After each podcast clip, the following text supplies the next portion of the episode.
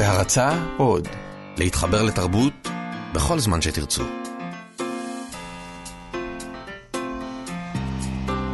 מה שכרוך, עם שירי לב-ארי וענת שרון בלייס. אז יש לנו עוד פתיחה, ענת. סוף סוף, צהריים טובים לכל המאזינות והמאזינים, איזה כיף. מהדורת סוף השבוע של מה שכרוך, תוכנית הספרות של כאן תרבות, שיחות עם סופרים ואנשי ספרות על ספרים, על מילים, על החיים. אנחנו בכאן תרבות, אפשר לשמוע אותנו בתדרים 104.9, 105.3 בתל אביב ובמרכז. יש לנו עמוד פייסבוק, כאן תרבות, ופלטפורמת פודקאסטים, כאן אודי. איתנו באולפן מאחורי הזגוגית, כמו שאומרים, עופרה הלחמי על ההפקה וטל ברלינסקי על הביצוע הטכני. ענת, יש לנו היום תוכנית מלאה. וקדושה, בכל טוב. אז אנחנו מיד נארח פה את הסופרת סלין אסייג עם ספר חדש, שני במספר פרקי מכונות. היא תביא איתה לאולפן גם חפץ שיש מאחוריו סיפור לפינת עת לכל חפץ. נשמע איזה ספר קורא עכשיו אלון עולה ארצ'יק בפינתנו ספר ליד המיטה. נדבר עם ענת זלצר על סדרה תיעודית חדשה שיצרה ביחד עם מודי ברון עוד סיפור אחד ודי על ספרות הילדים הישראלית. ואת פינת מועדון הקריאה שלנו, ענת, נקדיש השבוע ל-1984 של ג'ורג' אורוול, שראה אור היום בדיוק לפני 68 שנים, 8 ביוני 1949. אנחנו נשוחח עליו עם עירד רובינשטיין ועם אלי ביג'אווי, יוצרי ההצגה, על פי הספר בתיאטרון הבימה. שלום סלינה סייג, ברוכה הבאה. שלום. פרקי מכונות, רומן חדש שלך, הרומן השני בהוצאת אחוזת בית ובעריכת דנה אולמרט. הספר נפתח עם הגעתה של הגיבורה שלך לראיון עבודה במפעל לייצור חלקי מתכת. הגיבורה היא אימא לילדה קטנה, אבל רוב זמנה עובר עליה במפעל בין הפועלים. היא שותקת ומתבוננת בהם התבוננות מדוקדקת וקשובה, מנחשת מה הם חושבים, והיא שואפת להפוך את המחשבות שלהם למילים. לכתוב. ואת אדם כותב, ועבדת כהנדסאית מכונות בעבר, כך שעולם המכונות מוכר לך, וה... החומרים האוטוביוגרפיים האלה נשזרים בתוך הספר. אז איך מחברים ספרות ומילים למכונות? אגרסיביות כאלה, כמו שהם מתוארים אצלך. כן, אני חושבת שהחיבור הוא לא היה מלכתחילה. אני התחלתי לעבוד בתחום של המכונות בגיל צעיר יחסית, מאוד נהניתי מזה. זה תחום מרתק, יצירתי מאוד. ובאיזשהו שלב uh, חיפשתי כאילו uh, דברים שימלאו יותר את uh, הצרכים הנפשיים הרוחניים, ולמדתי פילוסופיה, תואר ראשון, והתחלתי תואר שני. כן, בחוג לכתיבה יוצרת באוניברסיטת בן גוריון, שבאמת... לא, סוף... אז התחלתי תואר שני בפילוסופיה ועזבתי. כי לא, לא הסתדר לי מבחינת הזמנים, והיה איזה פרק אמא זמן... אמא שלך אמרה לך, אין מה לעשות עם זה. לא תלכי עם זה למכולת. לא, עבדתי כל הזמן, כל הזמן הזה עבדתי כהנדסאית מכונות, כך שפרנסה זה דבר אחד, כן. וחיי הרוח והנפש הם דבר אחר. אז אה, אה, היה איזה פרק זמן שלא למדתי בו בעצם, ואמרתי, ננסה סדנת כתיבה, זה תמיד סקרן אותי. הייתה גם כן, אה, אה, היו הרבה מאוד סדנאות באותה תקופה. אמרתי, ננסה אחת, ונכבשתי. ובאמת, אה, יכול להיות שזה שינה קצת את מסלול חייך. את נולדת וגדלת בבת ים. כאמור, היית הנדסאית מכונות, עבדת, היית ילדה טובה, נישאת גם בגיל צעיר, ילדת שתי בנות. ו- ומה שינה, שינה החוג לכתיבה יוצרת, או המסלול הזה של חיי כתיבה? אז למעשה, הספר הראשון... צעקה אה, הפוכה. צעקה הפוכה. אה, יצא לאור ממש אה, בסמסטר הראשון שהגעתי לבן גוריון. והלימודים בבן גוריון היו מרתקים, מאוד נהניתי מכל המרצים שם, מהרבה מאוד סדנאות כתיבה. אגב, צעקה הפוכה התקבל מאוד בחום. הוא קיבל ביקורות טובות מיד עם צאתו לאור ב-2014, וגם היה מועמד לפרס ספיר, זאת אומרת שההתקבלות שלך הייתה די מהירה. נכון, זה היה ממש מפתיע, כי אני לא הגעתי מהעולם הזה, אני הייתי בעולם אחר לגמרי של מכונות, פתאום נכנסתי לתוך עולם שלא ידעתי שהוא בכלל קיים. אז איך זה קרה לדעתך? אני חושבת שהיה בו משהו שדיבר להרבה מאוד אנשים, ואני חושבת שיש בו גם משהו מבחינה ספרותית. שהוא אה, מביא איזשהו קול חדש, גם מבחינת הפואטיקה שלו וגם מבחינת התכנים. שוב, גם איזשהו סיפור אוטוביוגרפי על uh, התבגרות בבת ים של uh, שנות ה-60, 70, 80. בבית אלים, בית מוזנח, יש שם באמת מנעדים נפשיים מאוד... אז זהו, שהרבה פעמים אנשים קושרים את ה... את, הח... את התוכן כן. למי שכתב אותו, וזה לא מאה אחוז. כן, זה, זה אפילו לא ברור. לא חמישים אחוז. זה ברור שאין פה, לא אוטוביוגרפי. כן, אבל רצית להביא, רצית להביא קול שהיום קוראים לו פריפריה, גם אם בת ים היא חלק מהמרכז, עדיין יש שם איזה פריפריה מנטלית, והבאת אותו יש בדרך הייחודית שלך. חברתית ותרבותית. שהיא אה, קיימת עד היום. אני גרה בבת ים ואני רואה את הדברים בדיוק כמו לפני 20 שנה. אה, שום דבר לא השתנה. עכשיו, אה, כאילו, המיקום הזה של בת ים, שהוא מטר מתל אביב, לא משפיע עליה. כאילו, אנשים יוצאים לצרוך תרבות בתל, בתל אביב וחוזרים לבת ים. רק אבל... השבוע שוב דחו את האיחוד בין תל אביב לבת ים, אז זה גם הפך להיות משהו מאוד אקטואלי. אבל את חיה את הדואליות הזאת? אני, ב, עכשיו, ביומיום, לא. אני חושבת שגם כן... אה, אה, קודם לכן, לפני הספר, כאילו, אה, אני חושבת שכל מי שמחפש תרבות בבת ים, הוא לא ימצא אותה. יש... עבדתי לפני אה, שנה בתיאטרון אוצר, שזה תיאטרון פרינג', ו- ואנשים מבת ים לא מגיעים לתיאטרון הזה. הם מעדיפים ללכת לבימה, לשלם כרטיס של 200 שקל, מאשר להגיע לתיאטרון שנמצא מטר מ- מלידם בכרטיס של 30 שקל. אבל את עדיין חיה שם. נכון. וחלק מהאנשים שאת מדברת עליהם, שאולי לא מגיעים לתיאטרון, הם הגיבורים, הם האנשים שהגיבורה שלך, הכותבת, מתבוננת בהם. בואי נקרא קטע אחד קצר מהספר מפר, מפרקי מכונות. אוקיי, זה, נחוש את השפה זה שלך. זה דווקא אה, לא קטע שמדבר על האנשים, כן. אלא השפה באמת. הקטע נקרא זמן. עוד מעט יתחיל שוב קיץ שיהיה דומה לקיץ הקודם. השמש תבריח את הציפורים ואני אסתכל מהחלון האחורי, שרואים ממנו צמרות של עצים. שביניהן אפשר לראות כתמים אפורים של ריצוף ישן של שבילים, שמכוסים בעלים ובחול, שאיש אינו מנקה.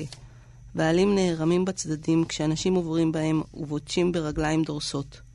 אסתכל על הצמרות וארגיש בתנועה קלה, כאילו הן עצמן מנסות להזיז את העלים וכך להפיח רוח קטנה מלטפת שתנער את החום.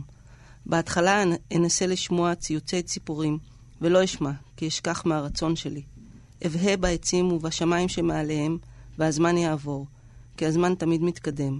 זאת לא תגלית, אבל אני צריכה תמיד לזכור את זה. זה מאיר אותי. הזמן הוא שמאיר אותי. לולא הזמן, בוודאי הייתי ממשיכה בקצב האיטי המתעלם, נמלטת משעונים ומדברים שיש בהם פעימה. בגלל זה הקיץ טוב לי. כל הציפורים מסתתרות. לא שומעים, מש... לא שומעים משק כנפיים. אין מה שיקצוב. סלין, הגיבורה שלך uh, מתארת את עצמה כאישה שותקת, אבל הראש שלה מלא מילים מילים, והיא הופכת אותן לסיפורים, ומעניקה בסופו של דבר קול גם לעצמה, הנה אחד מן הקולות שלה, וגם למעמד הפועלים שאליו היא משתייכת, ודיברנו עליו הרגע, גם אגב בת ים כסוג של פריפריה חברתית דווקא במרכז הארץ. היא כאילו שולפת אותה מפס הייצור. אפילו הייתי אומרת אותו פס יצור צ'רלי צ'פליני, קוראים בספר כן. שלך וקצת חושבים על זמנים מודרניים. את רואה בכתיבה כלי לשינוי חברתי? כי את נותנת קול לכל כך הרבה דמויות, לכל כך הרבה פועלים פה בתוך הספר הזה. אה, אני חושבת שהכתיבה היא סוג של אה, אה, התעמתות עם מחשבות ועם רעיונות, שבעצם אה, בעצם הכתיבה, אני מחלצת את עצמי מתוך המקום הזה. עכשיו, ואז מה שקורה בעצם, אה, נוצר המפגש עם הקורא, שהוא בעצמו מוצא את עצמו, או שיכול להזדהות עם uh, הדמויות, ובעצם uh, uh, בדרך הזאת בעצם אני מצליחה לגעת במקומות שהם אולי איזושהי צלקת ישנה שיש לקורא, ואז uh, הרבה פעמים אנשים חוזרים אליי עם כל מיני uh, uh, רגשות שעלו בהם ומחשבות בעקבות הקריאה, ואני... Uh, uh, ודבר, והרבה פעמים זה דברים שלא חשבתי עליהם כשכתבתי. מה למשל? Uh, למשל, מישהי כתבה לי דווקא על פרקי מכונות uh, שהיא uh, כאילו לא חילצה את עצמה. ויש בספר איזשהו... הכתיבה עצמה היא הדרך של הגיבורה לחלץ את עצמה מאותו עולם דכאני ושגרתי ו... מד... כאילו, שהופך את החיים לחסרי משמעות בעצם. גם קצת כן. את עשית את המהלך הזה? אה, אני חושבת ש... ש... אני לא הרגשתי ככה כשעבדתי במקומות האלו, אבל כי אני חושבת שגם האנשים שעובדים שם לא בדיוק מרגישים ככה. אה, ניסיתי להגיד משהו קצת יותר גדול מאשר אותו מפעל, אלא על החיים עצמם. גם חשוב הדרך... לומר, אני חושבת, אבל שמצד אחד את כן נותנת פה איזה קול ומבט לאנשים שפעמים רבות אנחנו קוראים להם האנשים השקופים. לפעמים זאת uh, קלישה, לפעמים לא. מצד שני, את לא מתארת אותם כאיזשהו קורבן. כל אחד בסיפורים הקצרים שאת כותבת עליו, הגיבורה כותבת עליו, הוא מלא צבע, מלא חיות. ועמרי הרצוג כתב על הספר הראשון שלך, על צעקה הפוכה, זה לא סיפור של קורבנות אתנית או מעמדית. הספר מתאר כאב, אבל לא, הוא לא ספר מתריס. נכון, אני חושבת שגם בספר הזה, אה, לכל אחד מהדמויות, ובעצם גם לאנשים שעבדו איתי, אז הייתה את השגרה, את היומיום, את העבודה הזאת, שכאילו היא כמו איזשהו... החיים הם הופכים להיות איזה מכונה, איזה מכבש שגורם להם להיות, להרגיש שהם אה, חסרי משמעות, אבל לכל אחד מהם גם היה את הדבר שלו. כן. היה אחד שאני כותבת עליו פה את הסיפור, אה, שהוא מטייל בארץ, כל שישי שבת הוא מטייל בארץ ושותל אה, שתילים של אגבות בכל מקום, ויוצר לעצמו איזושהי מפה של מפה אישית שלו, על פי אותם שתילים שהוא שתל. נותן לעצמו נוכחות בכל מדינת ישראל, כן. דווקא מול המכונות שמוחקות את הנוכחות. אז את ו... בעצם מסכימה עם ההבחנה של הרצוג על, על, על זה שהספר, גם צעקה הפוכה וגם פרקי מכונות, הוא לא עוסק בהתרסה. ואני שואלת אותך את זה בהקשר הזה של שיח זהויות שהיום מאוד מאוד שולט בתרבות שלנו, uh, ואת מביאה קול. של מעמד מסוים ושל uh, מוצא חברתי מסוים שדיברנו עליו קודם, אם את מודעת לדבר הזה, ואיפה את מוצאת את עצמך על הסקאלה הזאת, כן? בתוך השיח. אה, אני חושבת שאני לא כותבת מהמקום הזה. אני אה, גם לא משתמשת בו כדי לקדם את עצמי או את הספרים שלי.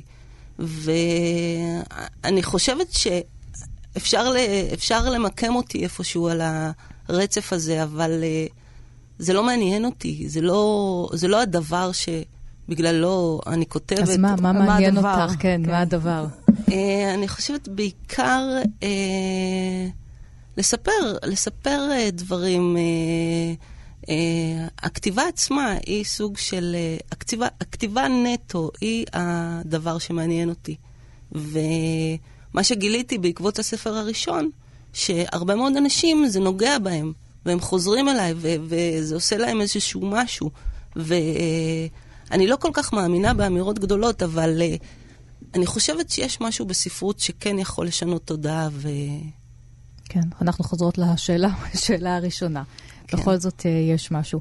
ואני חייבת להזכיר איזושהי דמות אה, מקסימה שגם נמצאת בספר ארטיום, שמגיע כן. לעבוד איתך במפעל מכונות, והוא היה מורה לספרות. נכון. הוא אומר לגיבורה, לכתוב זה הכי קשה, כי זה לא כמו מוזיקה שצלילים מסוימים יכולים להתחבר זה לזה או שלא יכולים להתחבר. לכתוב זה יותר קשה מלעשות מוזיקה. אז רגע, אז אפרופו לכתוב זה יותר קשה, סלין, זה ספרך השני, ובדרך כלל אחרי שכותבים ספר ראשון, יש איזה מין מחסום כתיבה כזה וחשש לקראת הספר השני, כמו חשש של מוזיקאים לקראת האלבום השני. הרגשת את זה? את רואה בו ספר בעצם המשך קצת לראשון, אם הראשון תיאר ילדות. בבית מסוים, זה כבר בגרות בתוך אווירה מסוימת, חברה מסוימת.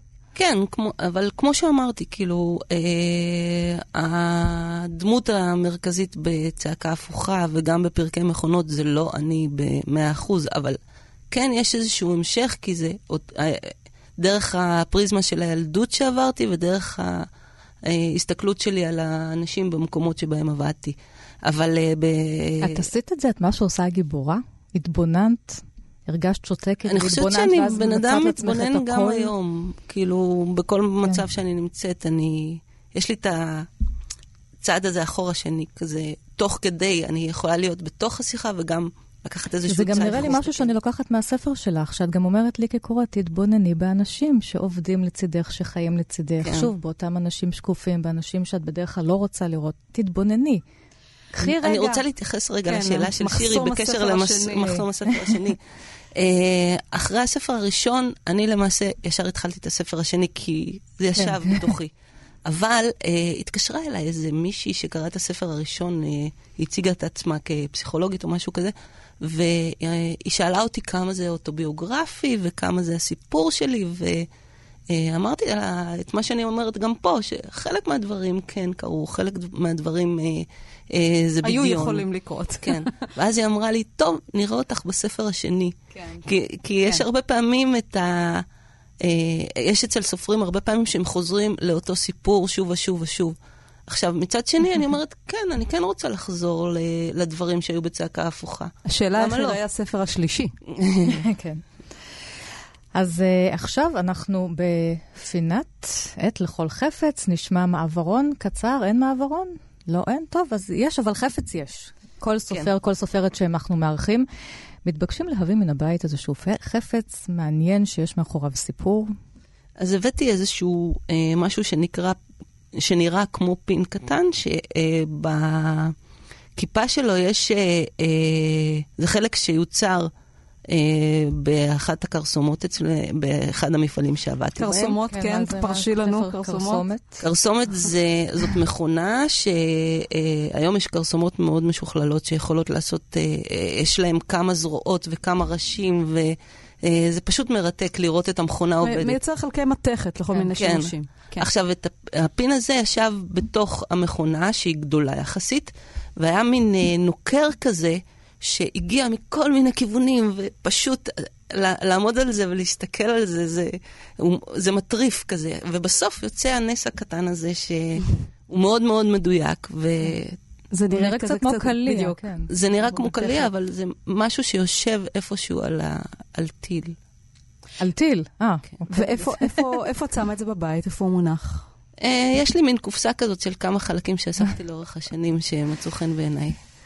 חבר'ה מהמפעל שבו לא עבדה סלין, אם אתם מחפשים את החלקים, אז זה מצלס. לא, זה בדרך כלל נפולות. כן. היא עזבה את המפעל, אבל המפעל לא עזב אותה. כן. אה, טוב, אנחנו מודים לך מאוד, אה, סלינה סייג, על השיחה הזאת. תודה רבה גם לכם. חדש. פרקי מכונות. פרקי מכונות. הוצאת אחוזת בית. בעריכת דנה אולמרט, לא אמרנו, והנה אנחנו אומרות עכשיו, אלונו לארצ'יק.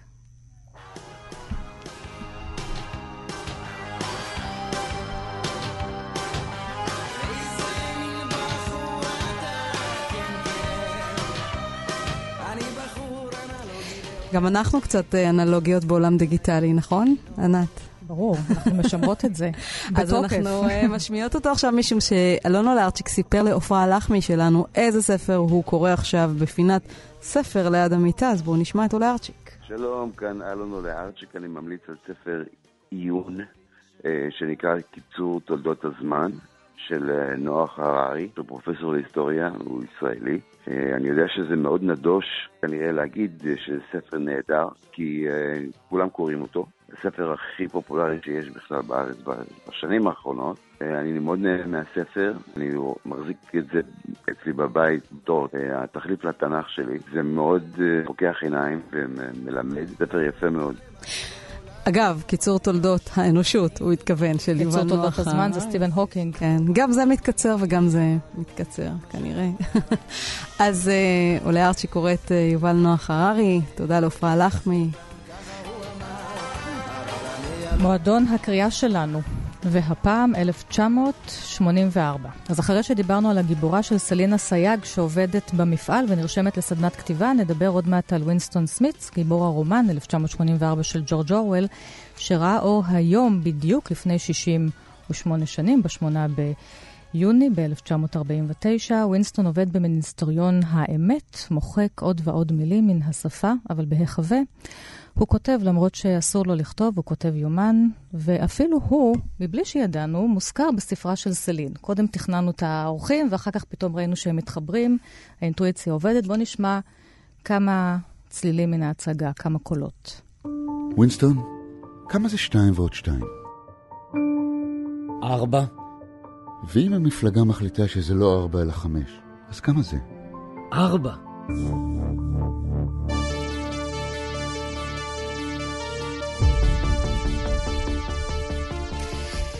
אז אורוול כתב את 1984 מיד אחרי מלחמת העולם השנייה, דיסטופיה עתידנית, שהיו לה יתדות במציאות, בדמות המשטר הקומוניסטי וגם הפשיסטי בגרמניה.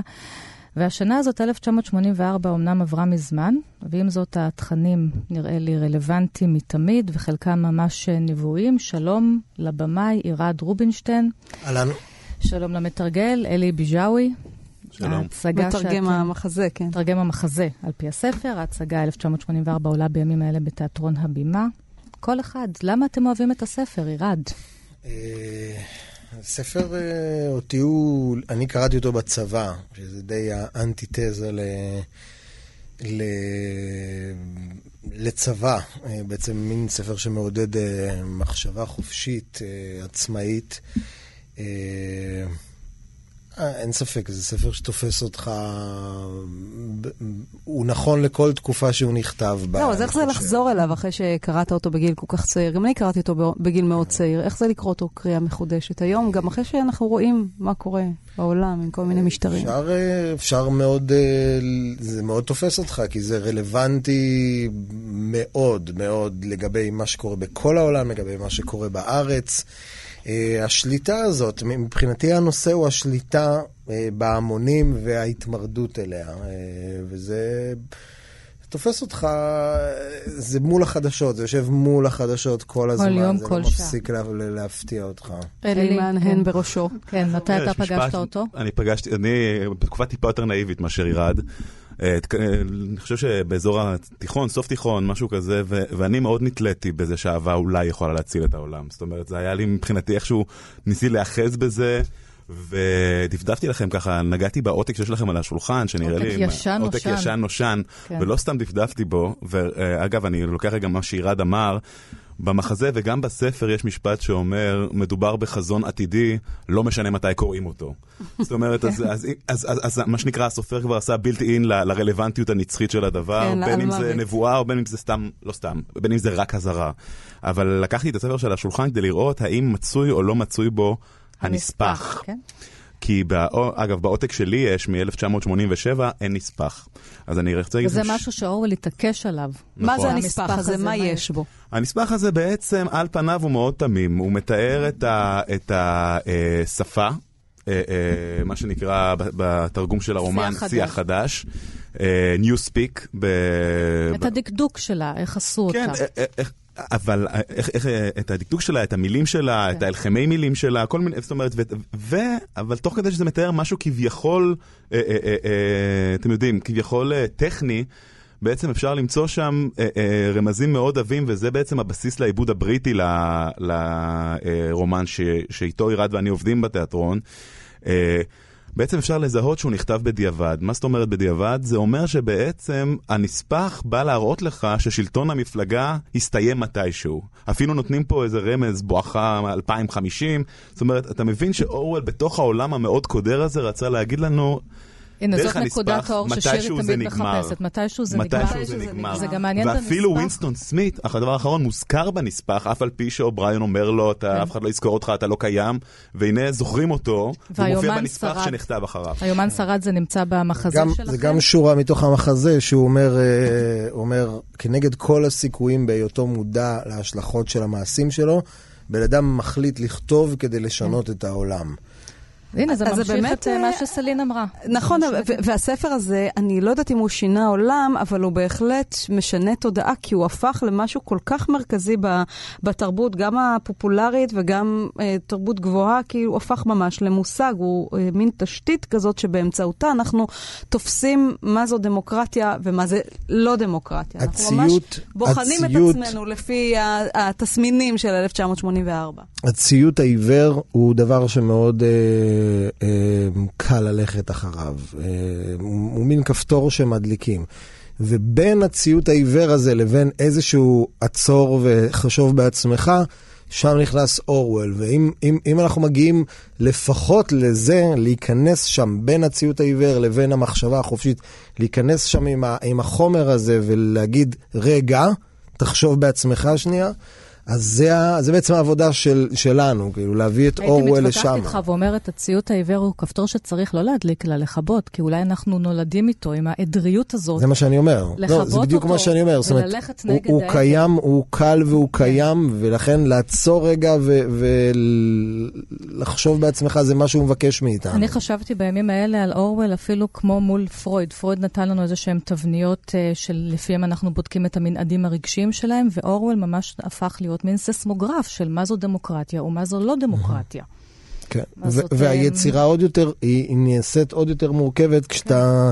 משווה אותה להיום, כי אנחנו אחרי היצירה. אנחנו אחרי 84. ואגב, משתמשים בה גם אנשים מן הימין וגם אנשים מן השמאל, כל אחד לשיטתו. אז מילה על העניין הזה, כן. ואני אשתמש גם בדימוי של הכפתור הזה שהשתמשתם בו קודם, כן. אם, אם פעם היה צריך כפתור בשביל ללחוץ, זאת אומרת, אצל אורוול הדברים מאוד מאוד גרפיים. זאת אומרת, הדברים מאוד קיימים, יש את המצלמות המסוימות, זאת אומרת, יש המון המון ציוד. אותו אח גדול. בשביל לעקוב, ובשביל לדעת, ובשביל אה, אה, לחלוש, ואתם יודעים, לצמצם את הפרטיות שלנו לשום דבר. היום לא צריך כפתור. היום מכשיר שאת מחזיקה, מכשיר שאת מחזיקה. הנה, אני מחזיק עכשיו ומתעד. הוא מצלם אותי. מתעד את הרגע הזה. כן. וזה קורה, אף אחד בכלל לא... וולונטרית. מישהו מאזין לנו דרך הטלפון כרגע. אז הנה ככה... ולגבי מה שאמרתם כן. על ימין ושמאל, כאילו כל אחד, אפילו בלי להתייחס למונחים של ימין ושמאל, כל אחד משתמש בספר כרפרנס לדברים שהוא רוצה להדגיש. זאת אומרת, יבוא מישהו ויגיד, תראו, אתם אומרים שאנחנו ככה וככה וככה, תראו איזה עולם, אנחנו מגיעים למקום כזה, כה קודר, כה קיצוני, כה... טראמפ עם הדוברת שלו, יש עובדות אלטרנטיביות. מי נכון. חושב על זה שטראמפ השתמש בספר של אורוול כדי להצדיק אה, את לא, הוא לא, הוא כן. טבע מושג, כן, עובדות כן. אלטרנטיביות. הם טבעו מושג שהעיף את המכירות של הספר הזה. ונמצא באיזשהו אופן, כן, גם פה ב-1984. זאת אומרת, באיזשהו אופן אנחנו נכון. הרשינו לעצמנו לתת לו מה שנקרא נגיעה קטנה ולתת אותו כמעט לגמרי, כי יש איזשהו רגע בדינמיקה בין אובריין, החוקר, לבין ווינסטון הנחקר, שבו ווינסטון אומר, אה, יש אמת ויש עובדות. כן. אין אלטרנטיבה לעובדות. כן. וזה, כל, זה, וזה מדגדג מאוד קרוב למה שאנחנו מכירים. אז הנה ככה הוא כותב על ארבע, ארבעת המיניסטריונים החולשים על מנגנון הממשל, מיניסטריון האמת, שעכשיו אתה הזכרת אותו, שעיסוקו בחדשות, בבידור, בחינוך ובאומנות, מיניסטריון השלום, שעיסוקו במלחמה. מיניסטריון האהבה השקוד על שמירת חוק וסדר, ומיניסטריון השפע הממונה על ענייני הכלכלה. וכך מחלקים את העולם. השפע שממונה גם על הצמצום, זאת אומרת, כן. בכל אחד מהם יש בדיוק את ההפך. מלחמה היא שלום וכולי וכולי. לא, זה חשוב הסיסמאות האלה, לא וכולי. מלחמה היא שלום, חירות היא עבדות, ובערות היא כוח. כן, אלה משפטים מאוד ידועים מתוך הספר. שהולכים לכל הכיוונים, אגב. כן. זאת אומרת, הם לוקחים אותו גם כשהם כביכול משכנעים אותו להצטרף למחתרת. אז גם שם הם אומרים, בורות היא כוח, כי אנחנו ממדרים את החברים, אנחנו פועלים כמו תאי טרור, ממדרים את החברים, ואז בורות היא כוח, היא הכוח שלנו לש... להתנגד. איך, למה ההצגה הזאת עכשיו? זה היה רעיון שלכם? התיאטרון פנה אליכם? זה היה חלום ישן מאוד שלי, אה, אה, שעוד עם אילן רונן, המנהל הקודם, אנחנו התחלנו לבשל אותו. הוא נדחה בשנה, מה שנתן לנו טיימינג טוב, הוא נדחה במקרה בשנה מסיבות אחרות, ונתן לנו טיימינג יותר טוב לצאת עם זה. ורציתי, את, היה חשוב לי שאלי יהיה מעורב בזה, כי התרגום פה הוא עניין מאוד מאוד מאתגר. זאת אומרת, זה לא תרגום פשוט של... מאנגלית לעברית, זה, יש פה, דרוש פה, דרושה פה המצאה, יש פה את המונחים, יש פה את, ה, את כל הטרמינולוגיה הזאת, והיה צריך לתרגם אותה עם המון דמיון. ו... ומה עושות הקוביות ההונגריות? הקוביות ההונגריות... שאחת מהן גם אה, הופכת להיות מין בית כלא כזה של ווינסטון, כן, שמכניסים כן. אותו פנימה וכולאים אותו בתוך מין קובייה גדולה כזאת. נכון. בתיאטרון צריך לעבור ממילים כן. לדימוי. אוקיי, אז מה... אה, זה, זה, זה בא מכל הכיוונים בבת אחת, כי כיוון אחד היה באמת ה... אה, איזושהי השראה קטנה הייתה שבעיניי ההשראה של אה, ווינסטון, ההשראה לווינסטון בן ימינו, אני תמיד אוהב לחפש את הגיבור בימינו, ומצאתי אותו אצל אה, אד סנודן. כן. כאילו הוא לגמרי ווינסטון מבחינתי מכל הבחינות, מאיך שהוא מדבר, מה, מאיך שהוא תופס את הדברים. ומספרים, מספרים גם בסרט שעשו על, שהוא ישב עם קובייה הונגרית בלובי של המלון. כשהעיתונאית אה, שעשתה עליו את הדוקו פגשה אותו, הוא אמר לה, אני אחזיק קובייה הונגרית. איכשהו הדבר הזה אה, היה מעניין, אה, גם אחד השחקנים הגיע עם קובייה הונגרית, בן יוסיפוביץ' הגיע עם קובייה הונגרית לאחת החזרות בלי קשר לזה. ופולינה אדמוב, שעשתה את התפאורה, הגיעה עם רעיון של קוביות. הכל קרה ממש באותם יומיים, שלושה, ו... והתחבר לכדי uh, עניין שלם סביב קוביות, כי הקובייה היא הרי, היא הרי איזשהו סמל. אצלנו בקב... בצבא גם קראנו לאנשים שמצייתים בצורה עיוורת לנהלים, שקוביות. זה היה הכינוי גנאי שלנו לאנשים כאלה. ועכשיו נשאלת השאלה אם מי שפותר אותה הוא הצייתן, או מי שכמוני לא מצליח לפתור אותה, אז, או אז לא מנסה, או המורה. אין ממש פתרון לקובייה, אפילו יש רגע בהצגה. אין דילמה כן. אצלנו, הם צובעים אותה בשחור. הם צובעים אותה בשחור, כן. כל הפאות זהות. צובעים הכל בשחור, ואז, אה, ואז הכל נכון. וכשהכול נכון, שום דבר לא נכון. אז זה בדיוק, יש שם איזה אזור שיש דמות שקוראים לה סיים, היא גם, היא גם עוברת שם איזה, כן. איזה תהליך של מחיקה במחזה, ב, טוב, אני מדבר במחזה לרומן, אבל כן. בשניהם היא נמחקת, היא, היא, היא דמות שנעלמת כי היא יודעת יותר מדי, והיא מדברת שם לרגע ממושך, גם ברומן וגם במחזה, על השפה, ועל צמצום השפה, ועל ה, הקסם שבהשמדה של מילים, ובח, וחוסר התוחלת שבכמות רבה של מילים. וצמצום המילים כאמצעי לצמצום היקף המחשבה. ובאמת באזור שזה הזה... שזה מה שעושים במיניסטריון האמת. מצד אחד יש פה את הנספח שהוא מדבר על, על השפה החדשה, מצד שני זאת שפה שבעצם מכלה את עצמה עוד ועוד נכון, ועוד. להגיע למינימום מינימום מילים, מינימום מחשבה. ולמנוע ממך כן. לחשוב. זאת אומרת, לחשוב, זאת אומרת, באיזשהו רגע הדמות הזאת אומרת, כן. לא יהיה פשע מחשבה, כי אי אפשר יהיה להעלות על הדעת מה שלא קיים. זאת אומרת, אה, אה, וזה מפליג ללא יהיה כלום. כן. אם אין כלום. okay. הפרסומת של אפל, אחת הפרסומות המעניינות שיצאה בשנת 1984, אמרה שבזכות המחשב שלנו, השנה הזאת, 1984, לא תהיה כמו בספר. כי כלומר, אפל, המקינטוש כן. מאפשר uh, מחשבה, יצירתיות, אבל נראה לי שדווקא ההווה שלנו עם, שוב, כל הסלולרים והמחשבים. התרומה אה, שלהם ל-1984 היא גדולה מאוד. כן, זהו, דווקא הובילו אותנו ישר לשם. איזה אבסורד. כן, כן. במקרה גם החברה שמתעקשת להיות מאוד מסוגרת בתוך עצמה ובין מכשיריה. יכול להיות שזה גם קשור לשליטה. מה זה יכול להיות? זה כנראה.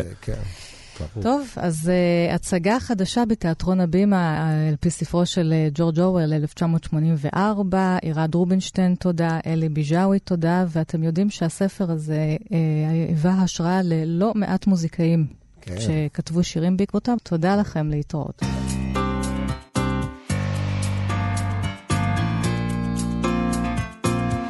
אנחנו עכשיו uh, נדבר על, uh, בפינת מאחורי הספרים, uh, על סדרה תיעודית חדשה, עוד סיפור אחד ודי, שעוסקת בספרות הילדים הישראלית.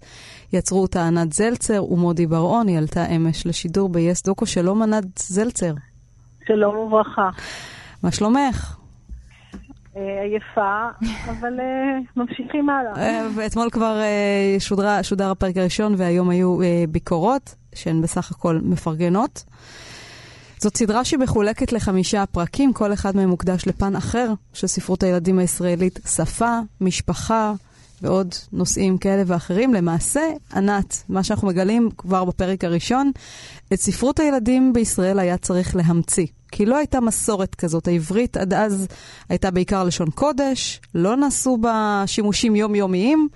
אבל באו ביאליק ולוין קיפניס, לאה גולדברג, שלונסקי, מרים ילן שטקליס, והמציאו שפה. קודם כל נתחיל מזה שלא הייתה, זאת אומרת, השפה העברית לא הייתה מדוברת. היא הייתה, כמו שאמרת, שפת קודש. ובשביל אה, להפוך אותה לשפת, לשפה מדוברת, כמו שאומר זלי גורביץ', משפת אב לשפת אם, צריך אה, היה להתחיל להשתמש בה.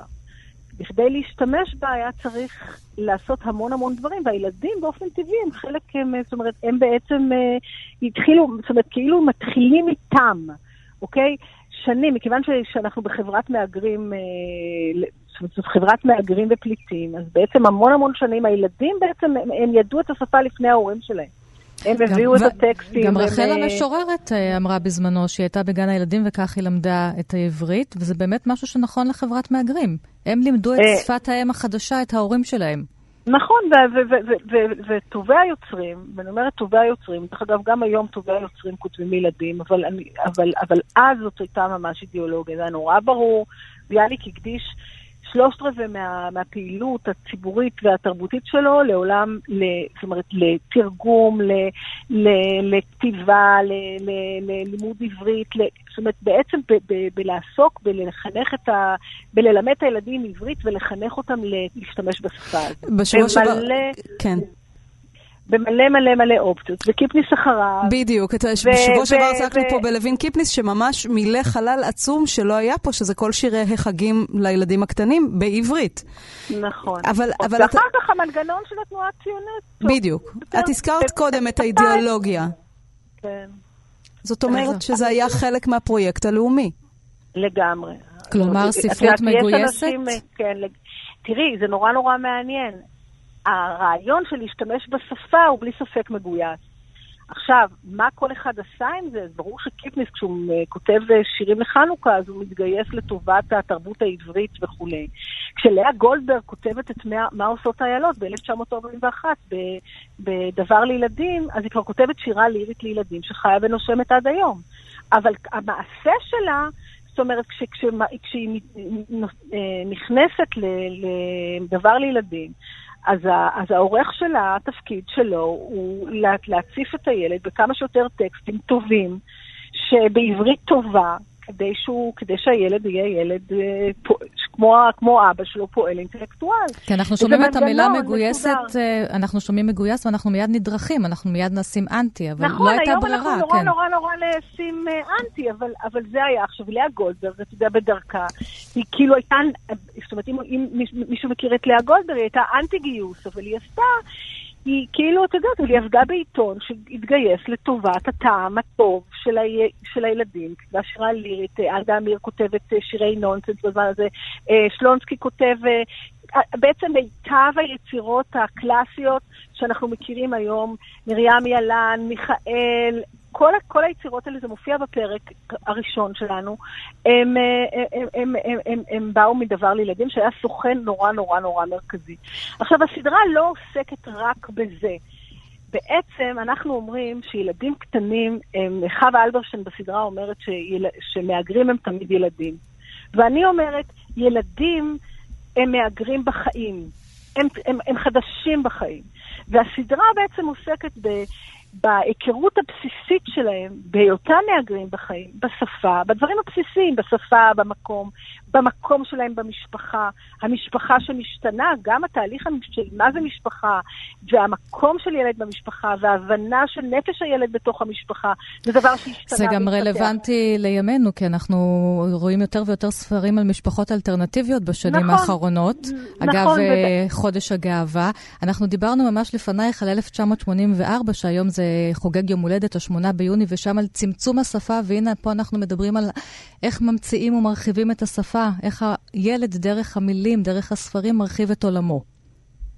אני חושבת ש... תראי, אני רוצה להגיד לך משהו, שירי. הסדרה הזאת היא לא סתם מוקדשת לכאילו 80 אחוז. קודם כל נתחיל מזה שהבחירה פה היא לקחת טקסטים ולהעמיד אותם במרכז. ולהעמיד את הקריאה במרכז, ולהעמיד את הקריאה לילד במרכז. גם, גם, אה, את יודעת, גם אה, למישהו שזה, שזה, שזה מאתגר אותו. כאילו, הסדרה אומרת, יש שעת קסם ביום שבו הורה וילד יכולים mm-hmm. להיפגש, ואנחנו מגלים שהספרים, יש המון המון המון ספרים היום שאפשר לקרוא להם כבר בזהירות קלאסיקות, כי אם אה, אריאל הירשפלד אה, אה, זוכר את אימא שלו, מקריאה לו את, אה, את אה, האוטו שלנו גדול וירוק, והוא מקריא את זה לילדיו, וילדיו קוראים את זה לנכדיו, זהו, זה באמת... אז יש פה איזה עניין. זה בעצם ושם... מאוד מעניין שספרות הילדים הקלאסית הזאת, כמו שאת אומרת, עוברת מדור לדור. עדיין עכשיו אנחנו בעיצומו של שבוע הספר, הורים מגיעים לדוכנים של ספריית הפועלים, ו... כמובן עוד, עוד הוצאות, אבל גם שם, וקונים את הדברים שקראו להם כשהם היו ילדים. נכון, ושם, במפגש הזה, וזה לא סתם קורה, כי באותו רגע, כמו שאומר לנו גרוסמן בסדרה, באותו רגע אני הרגשתי שאבא שלי הוא גם ילד. ואמרתי לעצמי, הנה הוא ילד, וזה מפגש רגשי, אנושי, נורא נורא חזק. כן, ענת. שלא נאמר, כן. כן. אני, אני רוצה לשאול אותך, כי אנחנו עוד מעט מתקרבים אל החדשות, לשאול אותך, אם תוכלי לעשות לנו ככה את קיצור תולדות ספרות הילדים, קודם דיברנו על קיצור תולדות. אחרי דור המייסדים שאת מדברת עליו, אז אני חושבת שאפשר לדבר על... איך התפתחות הדורות, ובעצם איך מתחתם גשר למה שקורה היום? האם גם דוד אריה הוא חלק מהסצנה מבחינתכם? לא, כי אה, אה, תראי, הבחירה, הבחירה נעשתה לא רק על ידי, אלא על ידי פרופסור יואל דר ותמי שם טוב ורחל הזנדק. כל אחת מהן היה לה תפקיד. אה, אה, בחרנו, השתדלנו להישאר בגיל הרך בטרום קריאה, ולכן כאילו הספר שהזכרת לא קיים. כן, עכשיו, בגדול, הרעיון הוא... אז קודם כל דיברנו על הבחירה, זה היה, אבל אני רוצה להגיד שהמגמות, יש שתי מגמות או שלוש מגמות. זאת אומרת, מגמה אחת היא כמובן שנות ה-30 וה-40, הבסיס, אה, וחלק גדול מהיוצרים עדיין קיים וחי ורלוונטי. הדור השני הוא דור של 70-80, שזה אה, יונתן גפן, אה, נורית זרחי, גרוסמן, שלו, חיה שנהב, אלונה פרנקל. שזו קבוצה של אנשים שהילדות שלהם, הם, כאילו בפרק, בפרק השלישי שלנו מתארים את הילדות שלהם ואת החוויות ילדות שלהם, ובעצם אה, לקחו את ספרות הילדים צעד אחד קדימה ברמה של ההתבוננות על נפש הילד טיפה אחרת. עושים שם שינוי מאוד מאוד גדול, והדור הנוסף הוא הדור של שנות התשעים, ששם אנחנו יכולים למצוא את שירה גפן ואדגר כן. קרת ודפנה בן צבי. אז חלק, ו... כן, אולי... חלק, חלק מהשמות שהזכרת עכשיו הם גם מרואיינים בסדרה. יש, אה, ראיינתם את דוד גרוסמן, או מאיר שלו, ויונתן גפן, שירה, אתגר. כן, כולם... אז, אה, ענת, אולי תנסי היום... להיזכר באיזה רגע מיוחד בצילומים שאת לוקחת איתך, כי בעצם דיברתם על נושאים שהם כל כך בתוך הנפש, וכל אחד הוא עדיין קצת תראי, ילד. תראי, יש uh, למרים אילן שטקליס, uh, הוציאה שלושה ספרים שנקראו יש לי סוד, אני לא, כרגע לא זוכרת. בספר אחד, באסופה נקרא יש לי סוד, ו, ויש לו עטיפה כתומה, ו, ועל, ה, ועל העטיפה מצוירת, מצוירת ילדה. ובפגישה שלי עם שירה גפן, שזה אחד המפגשים היותר מרכזיים וחשובים שהיו לי בקריירה המקצועית שלי, אני אומרת לשירה, את רואה, זאת אני. אז היא אומרת לי, לא, לא, לא, זאת אני. כן. אוקיי? עכשיו, תחשבי, אני גדולה ממנה בלא מעט שנים, ואנחנו שתי ילדות שהסתכלנו על ציור בלט של צילה בינדר, וחשבנו שזאת אני. והמגע הזה, המגע הזה, שירי, המגע הזה של, ה, של, של היוצרים, של המאיירים, חשוב לי להגיד שהמאיירים הם חלק מאוד חשוב בסדרה, ושהארכיון בסדרה הזאת הוא כולו אנחנו... איור. כן. כן. עכשיו okay. אנחנו אוקיי? חושבות שזאת שירי, שירי חושבת שזאתי, ואני חושבת שזאת אני. ואיזה אושר זה לפגוש את הספר שקראנו כשהיינו קטנות, עם הבן שלנו. כן. אנחנו נכנסות נכון. איתו למיטה וקוראות לו, ותראה, נכון. יש לנו נכון. כבר ילדים גדולים יחסית קצת, כזה, שנים ראשונות בבית הספר, והם קוראים לבד, ועדיין הם רוצים, נכון, הילד שלי, יונתן, שנקרא לו, רוצה שאני אקרא לו. לשמוע את הקול הזה. ענת, סדרה, סדרה נהדרת וממש מתנה לאוהבי ספרות הילדים הישראלית. תודה לך. עוד סיפור אחד ודי. כן, כן. שכולם, כן. תגידי, תסרי את הבשורה. כן, כן. אנחנו מפיצות אותו. שלהם, אה? כן, שכולם ימשיכו לקרוא, ואנחנו, תודה רבה ענת זלצר. תודה, תודה. יוצרת הסדרה ביחד עם אה, מודי בר-און. אנחנו נפרדות כאן עם אה, מה עושות האיילות, השיר הקסום הזה, ענת שרון בלייס. שירי לב-ארי, תודה לך. אנחנו נודה שוב לעופרה לחמי ולאלון מקלר על הביצוע הטכני. ביום ראשון יהיו כאן מאיה סלע ויובל אביבי. ובינתיים, מה עושות האיילות?